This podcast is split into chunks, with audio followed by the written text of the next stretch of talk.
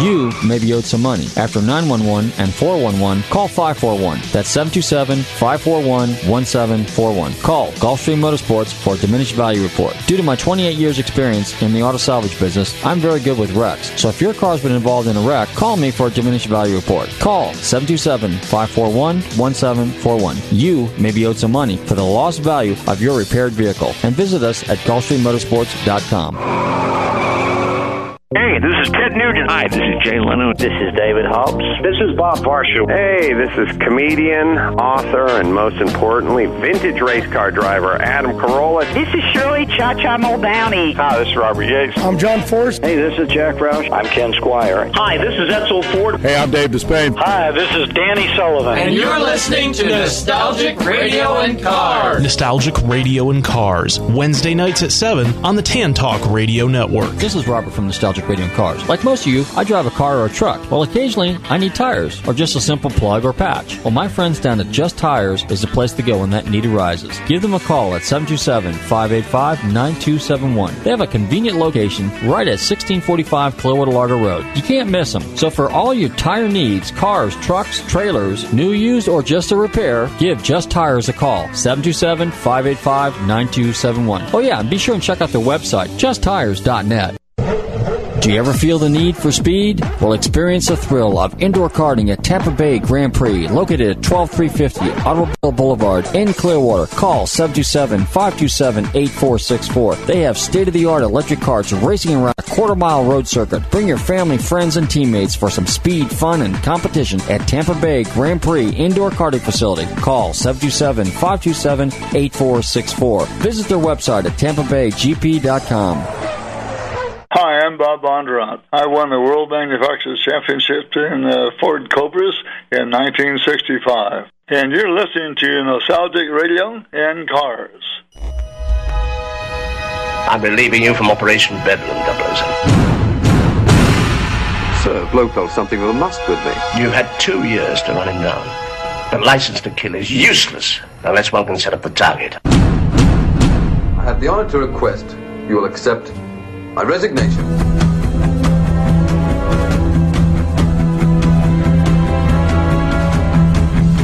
De Blücher?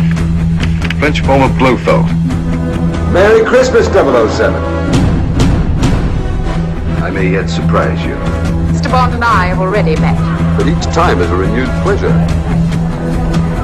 She likes you, I can see it.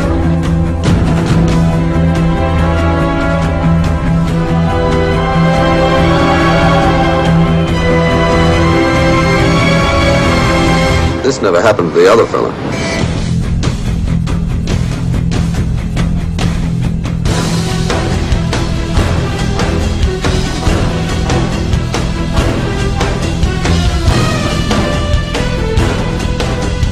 What she needs is a man to dominate her.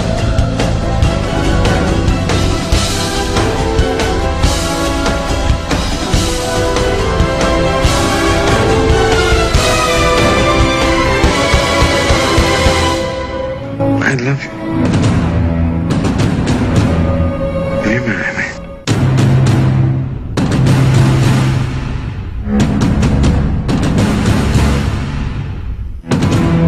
Mr. and Mrs. James Bond.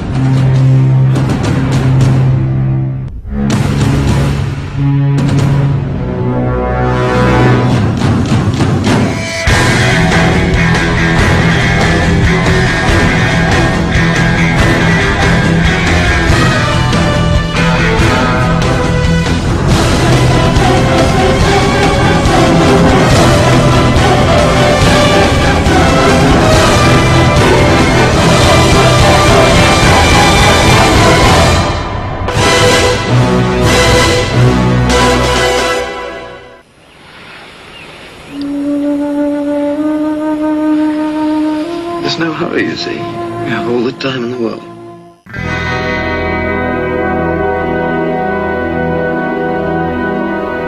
There were only a handful of great road courses still left for endurance racing. Le Mans was one, another was the Targa Florio around the public highways of Sicily.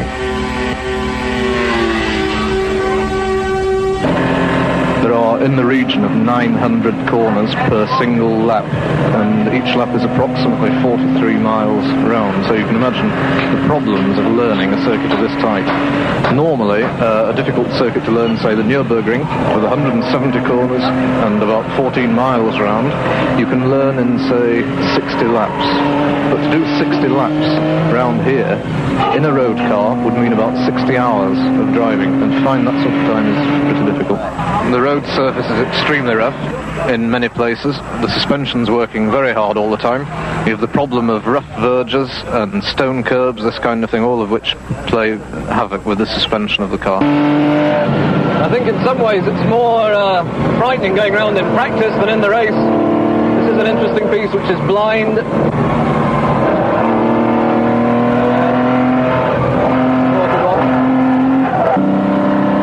Of course, this is a normal day with normal traffic, so to watch how much road we use, it's very narrow at the best of times. And in the race, you have to be very careful at all times not to touch the curbs, and to try and avoid the gutters because of nails which are left by the horse's shoes.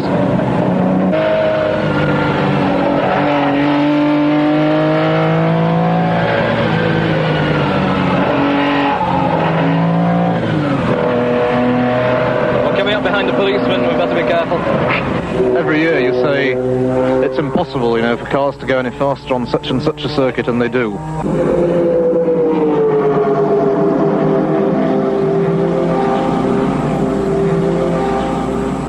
Moss, and you're listening to Nostalgic Radio and Cars.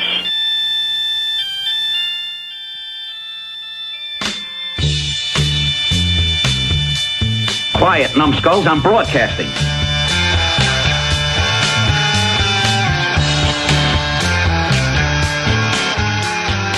Okay, listeners, welcome. You are tuned in to Nostalgic Radio and Cars, and I'm your host, Robert. You know, that one little clip a little earlier is just music to my ears. That was a little take on Brian Redman driving the Targa Florio course down in Sicily, Italy. Now, that's a course that started back in the around 1906, and I think it went on to the early 70s, but it's an amazing course. And like you said, I think there's like 700 and some odd turns. But anyway, run your computers and Google tantalk1340.com, and you can see us live in the studio. And no, don't flush your toilets all at once. And be sure and check out our website, GulfstreamMotorsports.com. If you've missed any of our past shows, be sure and check out our podcast. We have our podcast page up there. And also be sure and like us on Facebook, okay? And guess what? Yes, ladies and gentlemen, I do have some radio giveaways for this weekend. And Billy, you're doing really good on the sound effects tonight. I right on cue. I thought I'd try another one. I see you have another one in there. I got a whole bunch of them. It's called The Name of the Game intro. I thought I'd try that one before this one. That was actually a pretty cool spy TV show back in the 60s. You can stick that one in there again. That was actually kind of cool. But anyway, and then be sure and run to our stuff page. And we still have a few T-shirts left, okay? Hey, one more thing. We got a new addition to our website. It's called Cars and Pars. And let me tell you a little bit about that. We are going to embark on our very first, we've talked about this for years now, but since we're coming up our third year in the radio business here, we are going to do a first inaugural car show, and it's going to be held at Magnolia Valley Golf Club up in Newport Richey.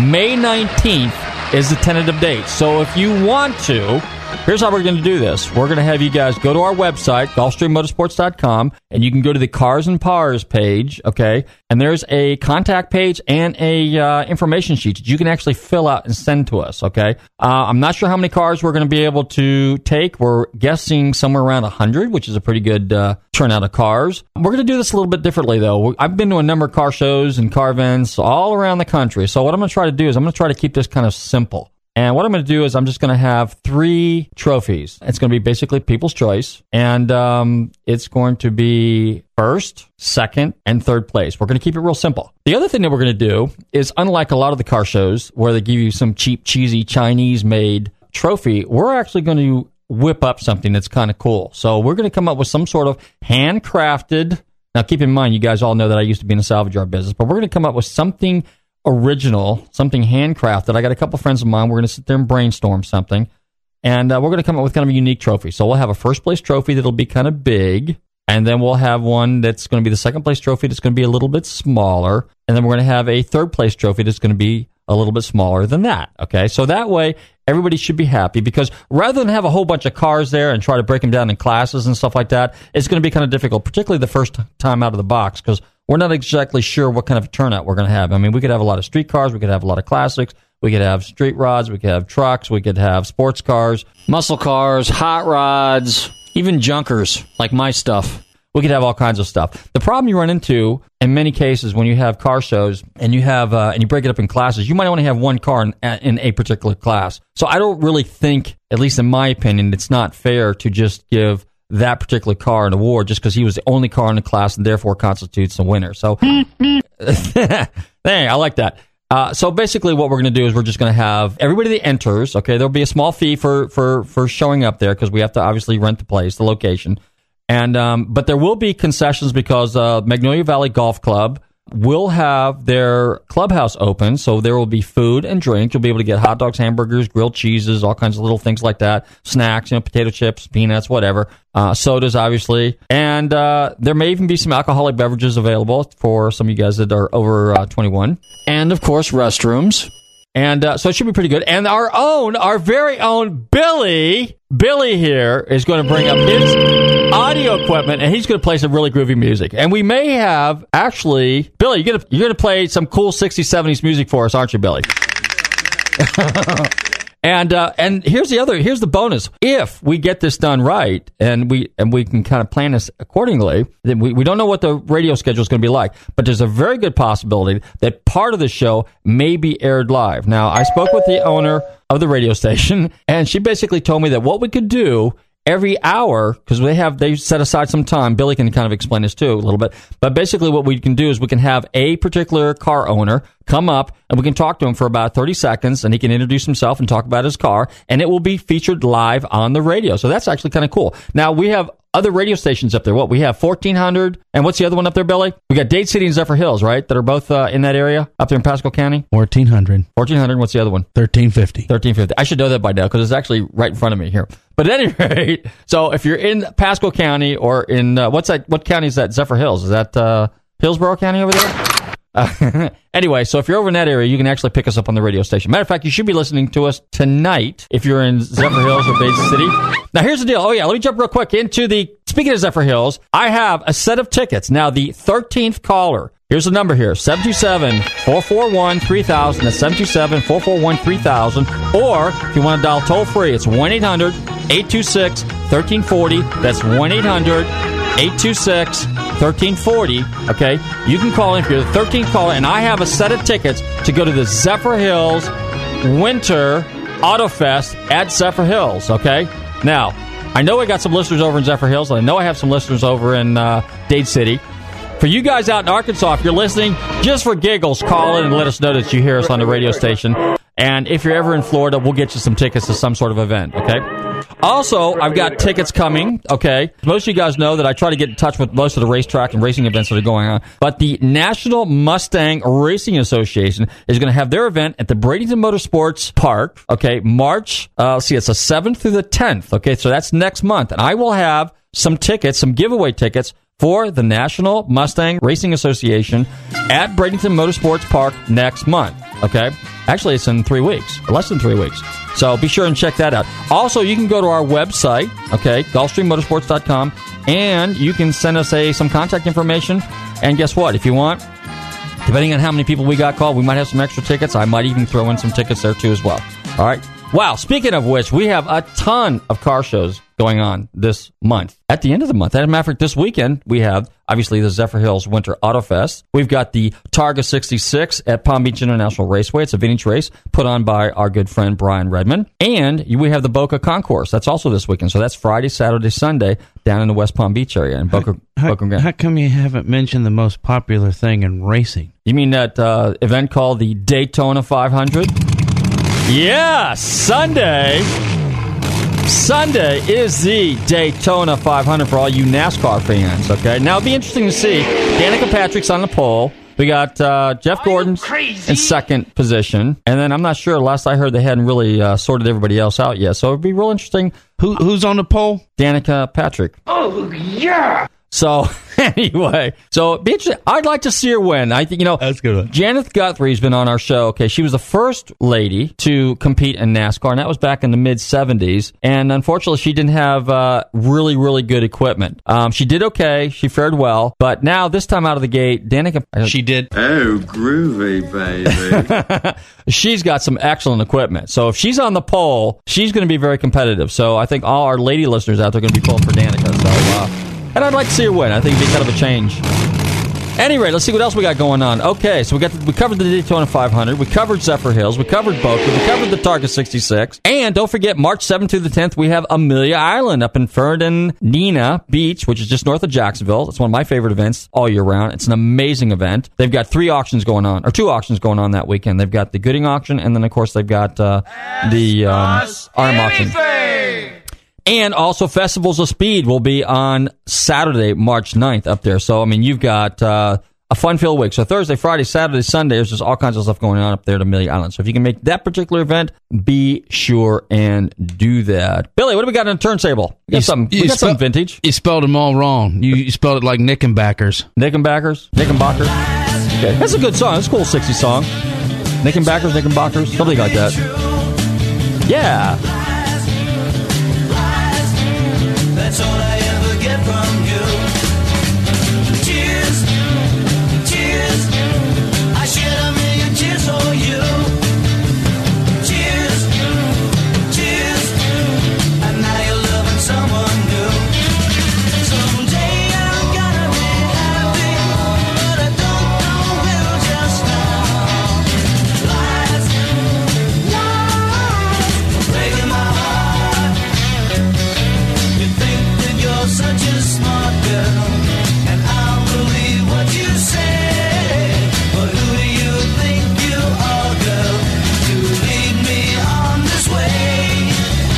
Hey, lies, lies, I can't believe a word you say. Lies, lies, are gonna make you sad someday.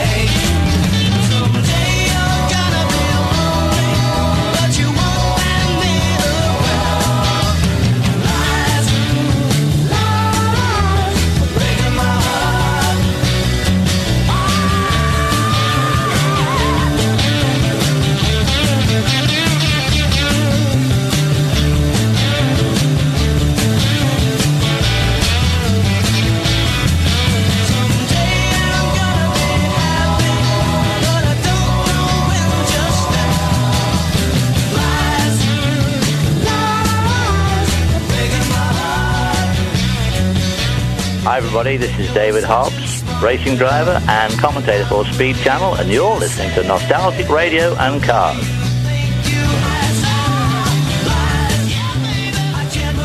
If you like golf, enjoy affordable golf at Magnolia Valley Golf Club, located on Massachusetts Avenue in Newport Richey. Play for as little as $15 after 2 p.m. The club has two beautiful courses to choose from, an 18-hole championship par 72, plus another 9-hole executive par 33. Join their open leagues on Wednesday afternoons at 4 and Sunday mornings at 8. Call 727-847-2342 for tee times or visit their website, magnoliavalleygolfclub.com. Hey listeners, this is Robert from Nostalgic Radio and Cars. We all love to eat. Well, I would like to tell you about my friends at the Rib Shack Barbecue on West Bay Drive in downtown Largo. Their menu offers family-sized takeout dinners like delicious ribs, chicken, beef, and pork, or sit-down barbecue dinners, sandwiches, and even desserts. They will also cater your party. Everything is barbecued fresh using real oak for that great smoky flavor. So visit my friends Corey, Jed, and Kurt at the Rib Shack Barbecue in downtown Largo, 600 West Bay Drive, or call them for a takeout order at 727-501-9090. That's 727-501-9090. They truly have the best smoking barbecue in town. Oh, and be sure and check out their great barbecue sauce. That's the Rib Shack Barbecue in downtown Largo, 727-501-9090. I'm telling Robert from Nostalgic Radio and Cars sent you. Hi, this is Robert Yates, legendary engine builder, car owner. I love listening to Nostalgic Radio and Cars. Johnny's a joker, he's a bird, a very funny joker, he's a bird. But when he jokes my honey, he's a dog, his joking ain't so funny, but a dog. Johnny is a joker that's a trying to steal my baby, he's a bird dog. Johnny sings a love song like a bird. He sings the sweetest love song you ever heard. But when he sings to my gal, what a howl. To me, he's just a wolf dog on the prowl. Johnny wants to fly away and puppet up my baby. He's a bird dog. Hey, bird dog, get away from my quail. Hey, bird dog, you're on the wrong trail. Bird dog, you better leave my lovely dove alone. Hey, bird dog, get away from my cheek. Hey, bird dog, you better get away quick. Bird dog, you better find a chicken little of your own.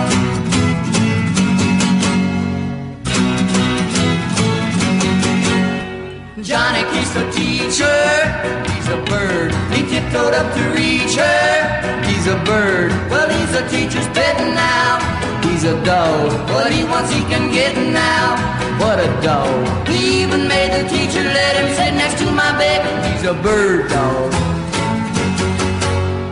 Hey, bird dog, get away from my trail. Hey, bird dog, you're on the wrong trail. Bird dog, you better leave my lovey dove alone. Racing's important to men who do it well. When you're racing, it's life. Anything that happens before or after, just waiting.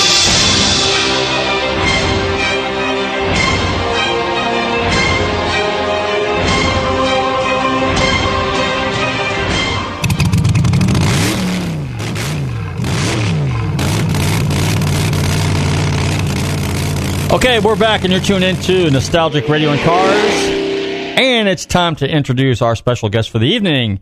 It gives me great pleasure to welcome to the show this evening a world racing champion and a racing legend, Brian Redman. Brian, are you there? And welcome to the show. How are you doing this evening? Good, and you? Pretty good. You know, you got a birthday coming up in about a week or two, don't you? So how about happy birthday for you? Yes, but you know, in England, after everybody's sung Happy Birthday, the response is, why was he born so beautiful? Why was he born at all? Okay, Bill, we need to find a happy birthday thing and play in the background there for him. So anyway, so this weekend we got the big Targa 66, which is your special event. So why don't you tell us a little bit about your event this weekend, Brian? Well, this will be the 22nd year now at Palm Beach International Raceway. And it's actually Jupiter, but it's, you know, close to Palm Beach. And we've got the biggest entry that we've ever had. It is not racing. You know, we divide the groups into three, A, B, and C, by performance, by experience, and by the driver attitude. Okay. We have a bit of problems with that from time to time, but we have a great entry. We've got over 100 cars coming, including Porsche 917 and Ferrari 312 PBs and two Formula One cars, and a really, really great entry, and it's looking good. But as you may imagine, it's been extremely busy the last few days. Wow. Okay. So how many classes does it end up being total for all the cars? There's only three classes. Oh, they're grouped into A, B, and C. Okay. And it's by performance and driver experience. And so let's say Group A, that will have Formula One cars in it, you know, from probably 4 or 5 years old, and very, very high performance cars. And then Group B, we come down a little bit and we get, let's say, the Aston Martin, which is going to be next year a Challenge Series, just like the Ferrari Challenge Series. Mm-hmm. And they have a superb Aston Martin. Three of those are coming, and people are driving them round and trying them, deciding if they want to be part of the series. We have the Radicals, we've got the Formula Juniors, we've got a bunch of cars. Wow. Okay, so then what about the guys that had the BMWs and the Porsches and the vintage 60s, 70s GT cars? What class are they racing? Yep, they all fit in. We run anything. Oh, okay. It doesn't matter whether it's new or 10 years old or 5 years old or 20 years old or 30 years old. We have room for everybody. Well, that is good. So how many cars are you going to have total? There's over 100 cars. 100 cars. That's a pretty good field. Now, how many cars you... So what up? Let me guess. You break it up in like thirds, so like 30 cars, 33, 34 cars will be on the track at a time, or... Yeah.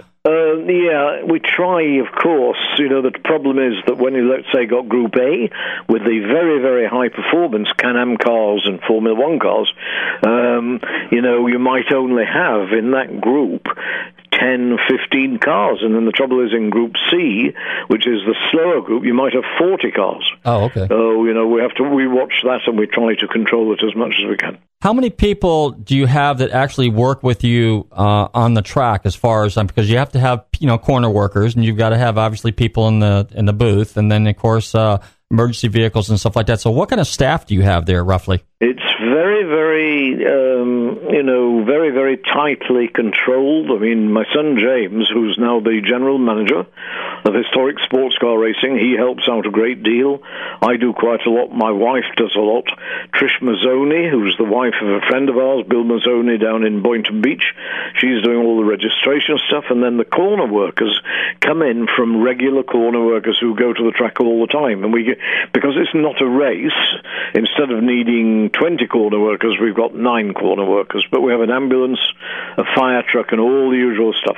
Okay, super. And what are there going to be vendors there and stuff like that too? I mean, people selling stuff, or is it just pretty much just the car hangout? Yes, there'll be a few vendors, but we don't particularly encourage that. You know, okay. We get the guys who come out selling racing equipment, helmets, uniforms, artwork, you know, that kind of thing. But it's not intended to be a huge show. It's really a private club.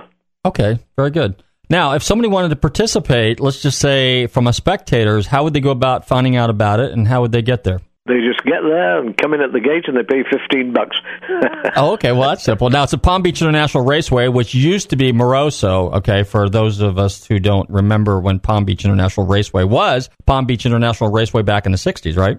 And then yep, that's correct. It used to be Dick Moroso who started it, and then he passed away. His daughter ran it for quite some years, and then about 5 years ago, it was bought out by a consortium of local businessmen, and they changed the track. You know, they made it much safer. They spent a lot of money on it, and they built, well, they've got a kind of a marquee, but the track now isn't really like the old Moroso, but it still has the drag strip. They have a very good drag strip there. Okay. So now, if I'm on the track and I'm driving, or let's just say I'm a spectator, up to what kind of speeds could can you anticipate seeing people reach on that particular track? Well, realistically, you know, the top speed of a car, depending on the car and the power, is really dependent on the length of the straightaway. And so on Palm Beach International, the straightaway is pretty good, and I would expect that the Formula One cars would reach 170, and the high-speed GT cars, the Porsche, you know, GT3s, the Aston Martins will reach about 150. Okay. What are going to be some of the more notable, unique vintage cars? Now, I understand there may be a 917 there. There might be an old 908 there. So tell us a little bit about some of those cars. Well, of course, you know, the 917s, which now are tremendously famous for their... They only made 25 of them in the first place in 1969. Porsche couldn't sell them. The selling price was $30,000. They couldn't sell them. And they had an immensely successful racing program. I was lucky enough to drive for them for those 2 years, and we won the World Manufacturers Championship both years. The car at that time, the 917 in 1969 and 70, it weighed only 1,700 pounds. You know, you compare that, let's say, to a NASCAR car, which weighs over 3,000 pounds, but in 1970, the 917 had 620 horsepower. So, you know, equating that to the power-to-weight ratio, which is what governs the straight-line performance of a car, any car, whatever it is, a racing car or a sports car, road car, anything, it would be like a NASCAR car having 1,200 horsepower. They've got about 700 to 800 now. So even in the day, we're talking about so many years ago, they were fantastic cars. And there's one of those coming, and then the rules change, and Porsche could no longer use their car after 1971. And the governing body restricted the engine size to a maximum of 3,000 cc, and then Ferrari came in. And I was lucky again to drive for Ferrari for 2 years in a car that's called the 312 PB, and we won the World Championship in 1972 and almost won it in 73, but we had some misfortunes, and that car was really a Formula One car with bodywork on, and it was 3 litre, it gave 450 horsepower, and it weighed 1,350 pounds. It was very light, and so hugely successful. We've got one of those coming.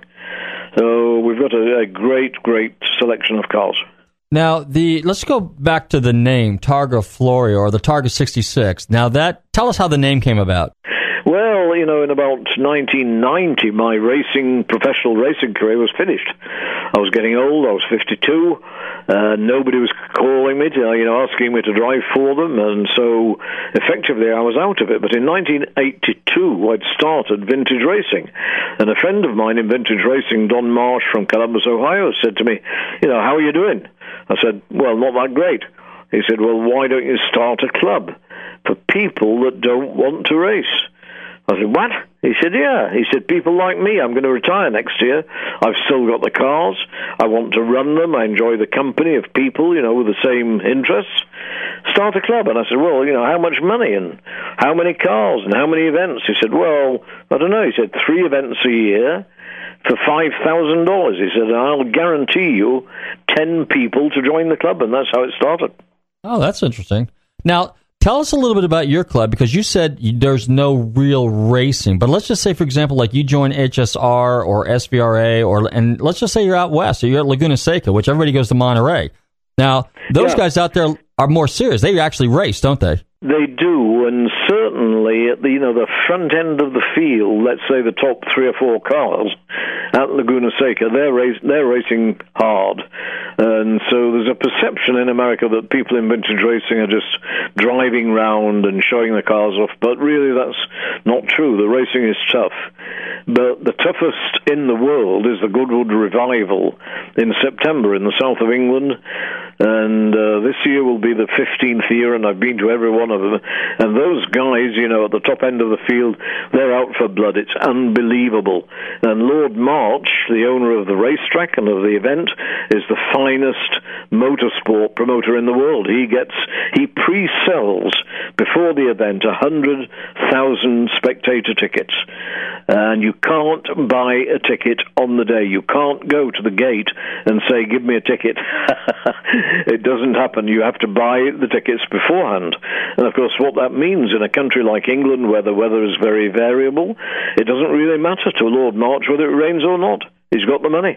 He's got the money. Okay, well, that makes perfectly good sense. Now, speaking of those type of venues, let's just say Laguna Seca, for example, and let's just say the Goodwood event in England, those cars are very valuable cars, all early racing cars with amazing race history. Are those cars pretty much raced in original race configuration, or are they brought up to modern-day specs in terms of safety and mechanics and things like that?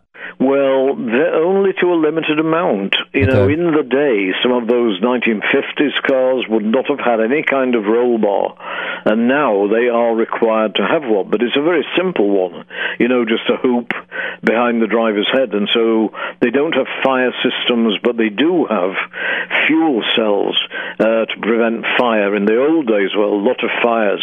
I personally was in 6 fires between 1968 and 72, and these days, whatever the form of racing, whether it's IndyCar or whether it's Grand Am or whether it's LMS or whether it's vintage, you almost never see a fire, thank goodness.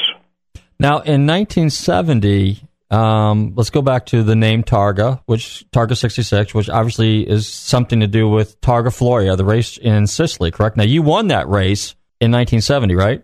Yes, we're driving with my great Swiss co-driver, Joe Siffert, driving a Porsche factory 908.3 that weighed 1,100 pounds, and had 370 horsepower.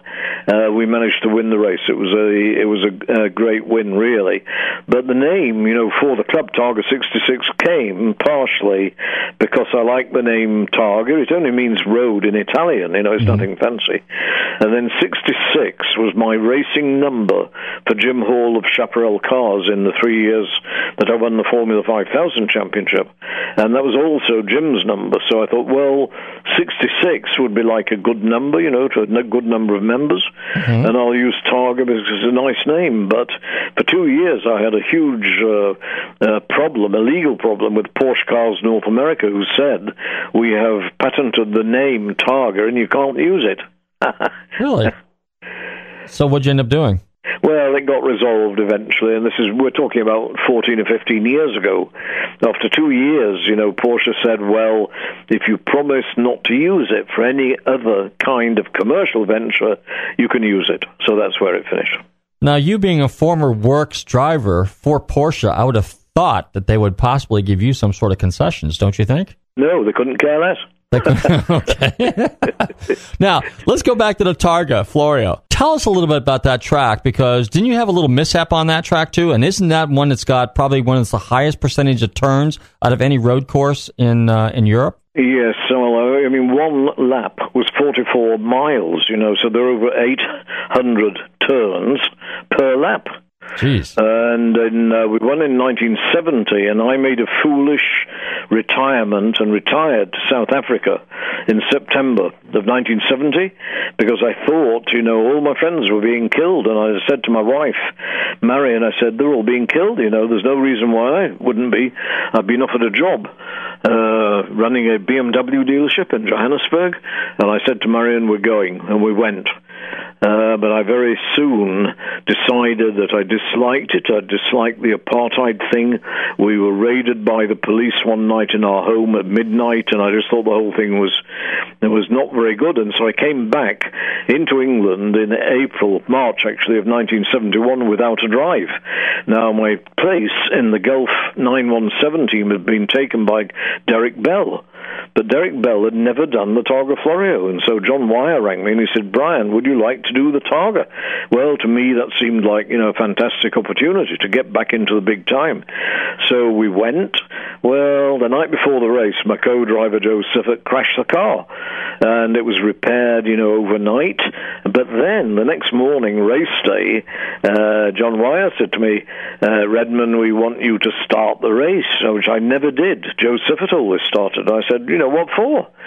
He said, I don't want Siffert and Rodriguez knocking each other off, because Joe Siffert and Pedro Rodriguez were constantly hitting each other, you know, in the 917. So I started the race, and right away, from the beginning, the handling wasn't normal. You know, there was something out on it, and I got 22 miles round the 44-mile track and turned for a corner that was easy to see. It wasn't a difficult corner.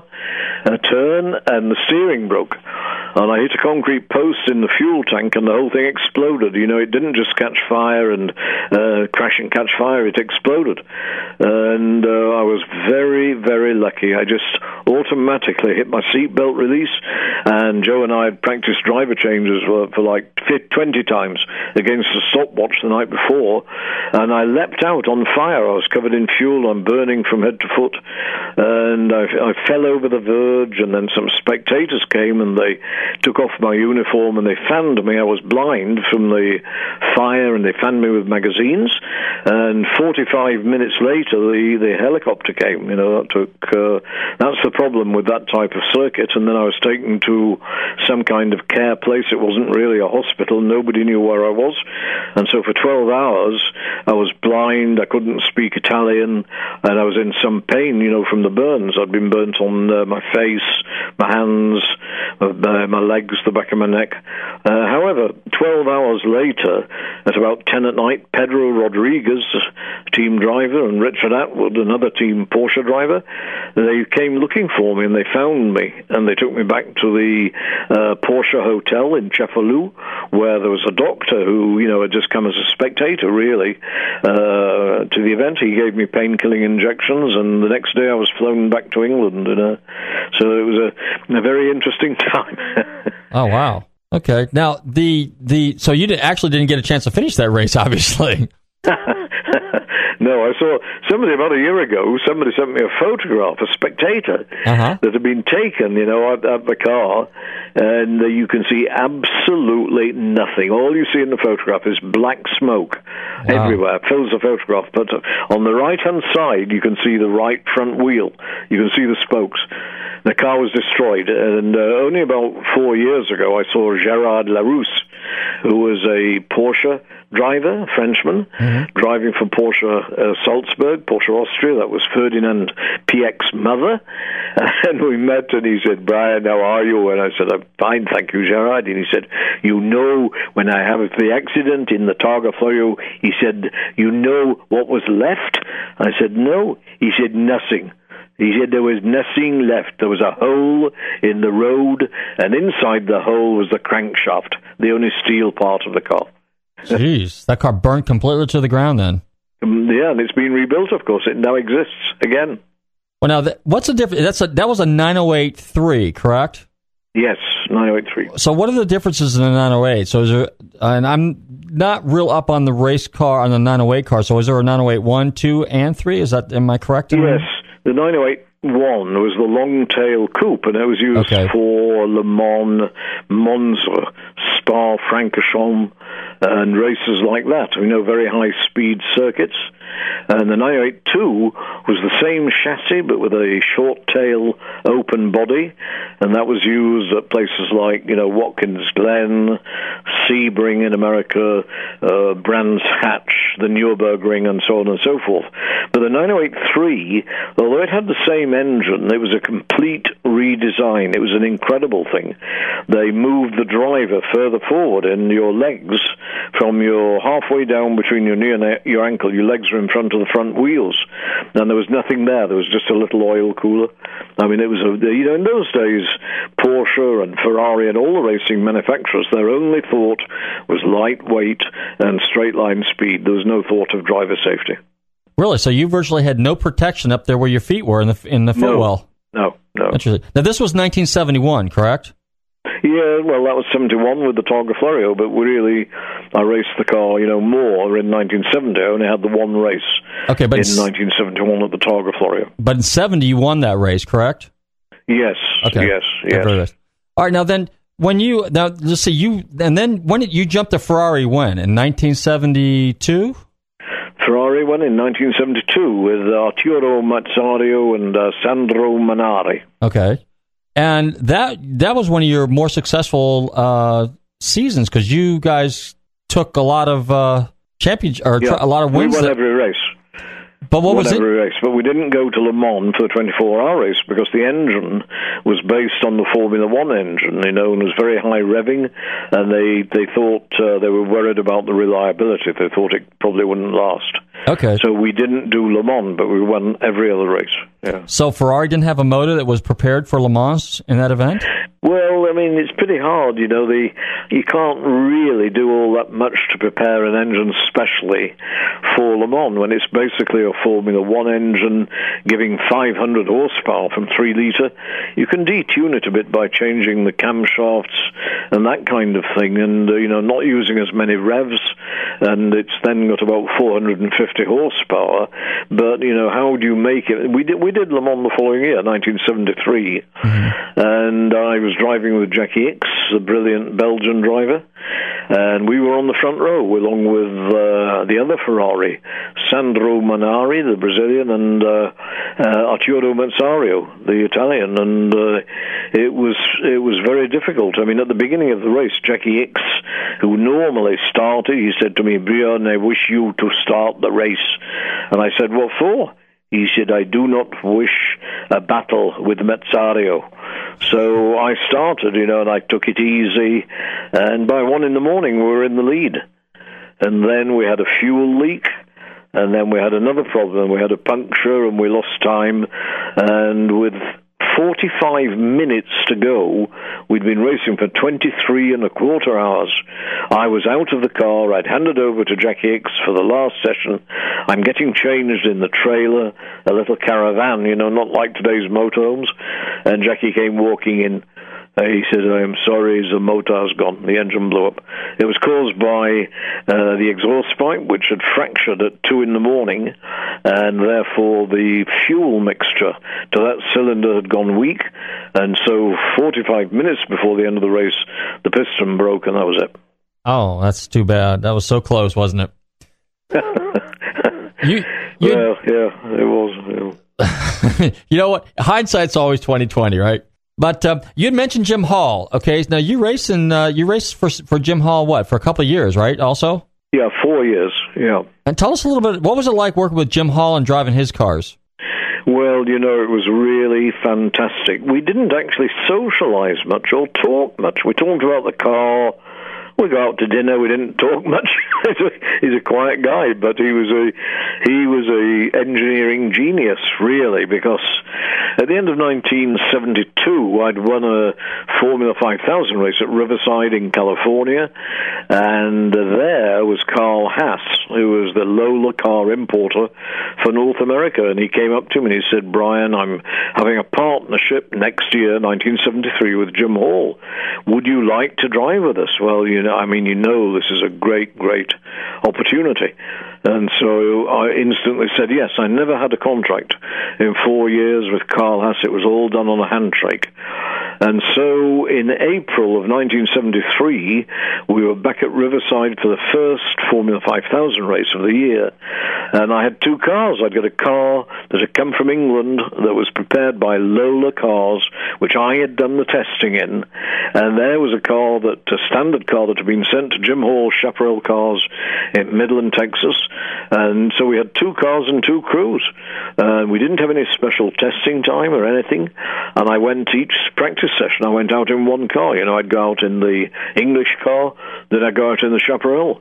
And after, 2 days of this practice, I chose the Chaparral, much to the disgust of my English guys, So really? It was a great, great car. And I won the first race. I passed the young hero, Jody Scheckter, on the outside of Turn 9 at Riverside in the first race, and we had a great year. Unfortunately, we didn't win the championship. We won more races than Jody, but I missed two of the races because I was driving for Ferrari in Europe, and he won the championship. But then from then on, 1974, 5 and 6, I managed to win the championship with Mario Andretti finishing second in 74 and 75, and Alan Cecchini second in 76. Wow, what an amazing career. That's just... and then also in 75, you were racing in GT. You were racing the BMW CSLs too, weren't you? Yeah. And funnily enough, I drove that car in Savannah in October. Yeah. And that was a great car. The first race at Sebring in 1976, March of 76, there were two cars, two CSLs. It was the first race for BMW Motorsport. And part of the reason that they were coming to race in America was because the general understanding of the initials BMW in America was that it stood for British Motor Works. So before the race, Jochen Neerpasch, the team manager, said to me, there were four drivers in those days, Hans Stuck and Sam Posey in one car, myself and Alan Moffat in another car.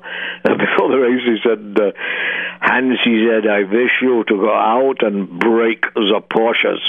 And he said, Brian, you will take care and win the race. And that's what happened. Wow.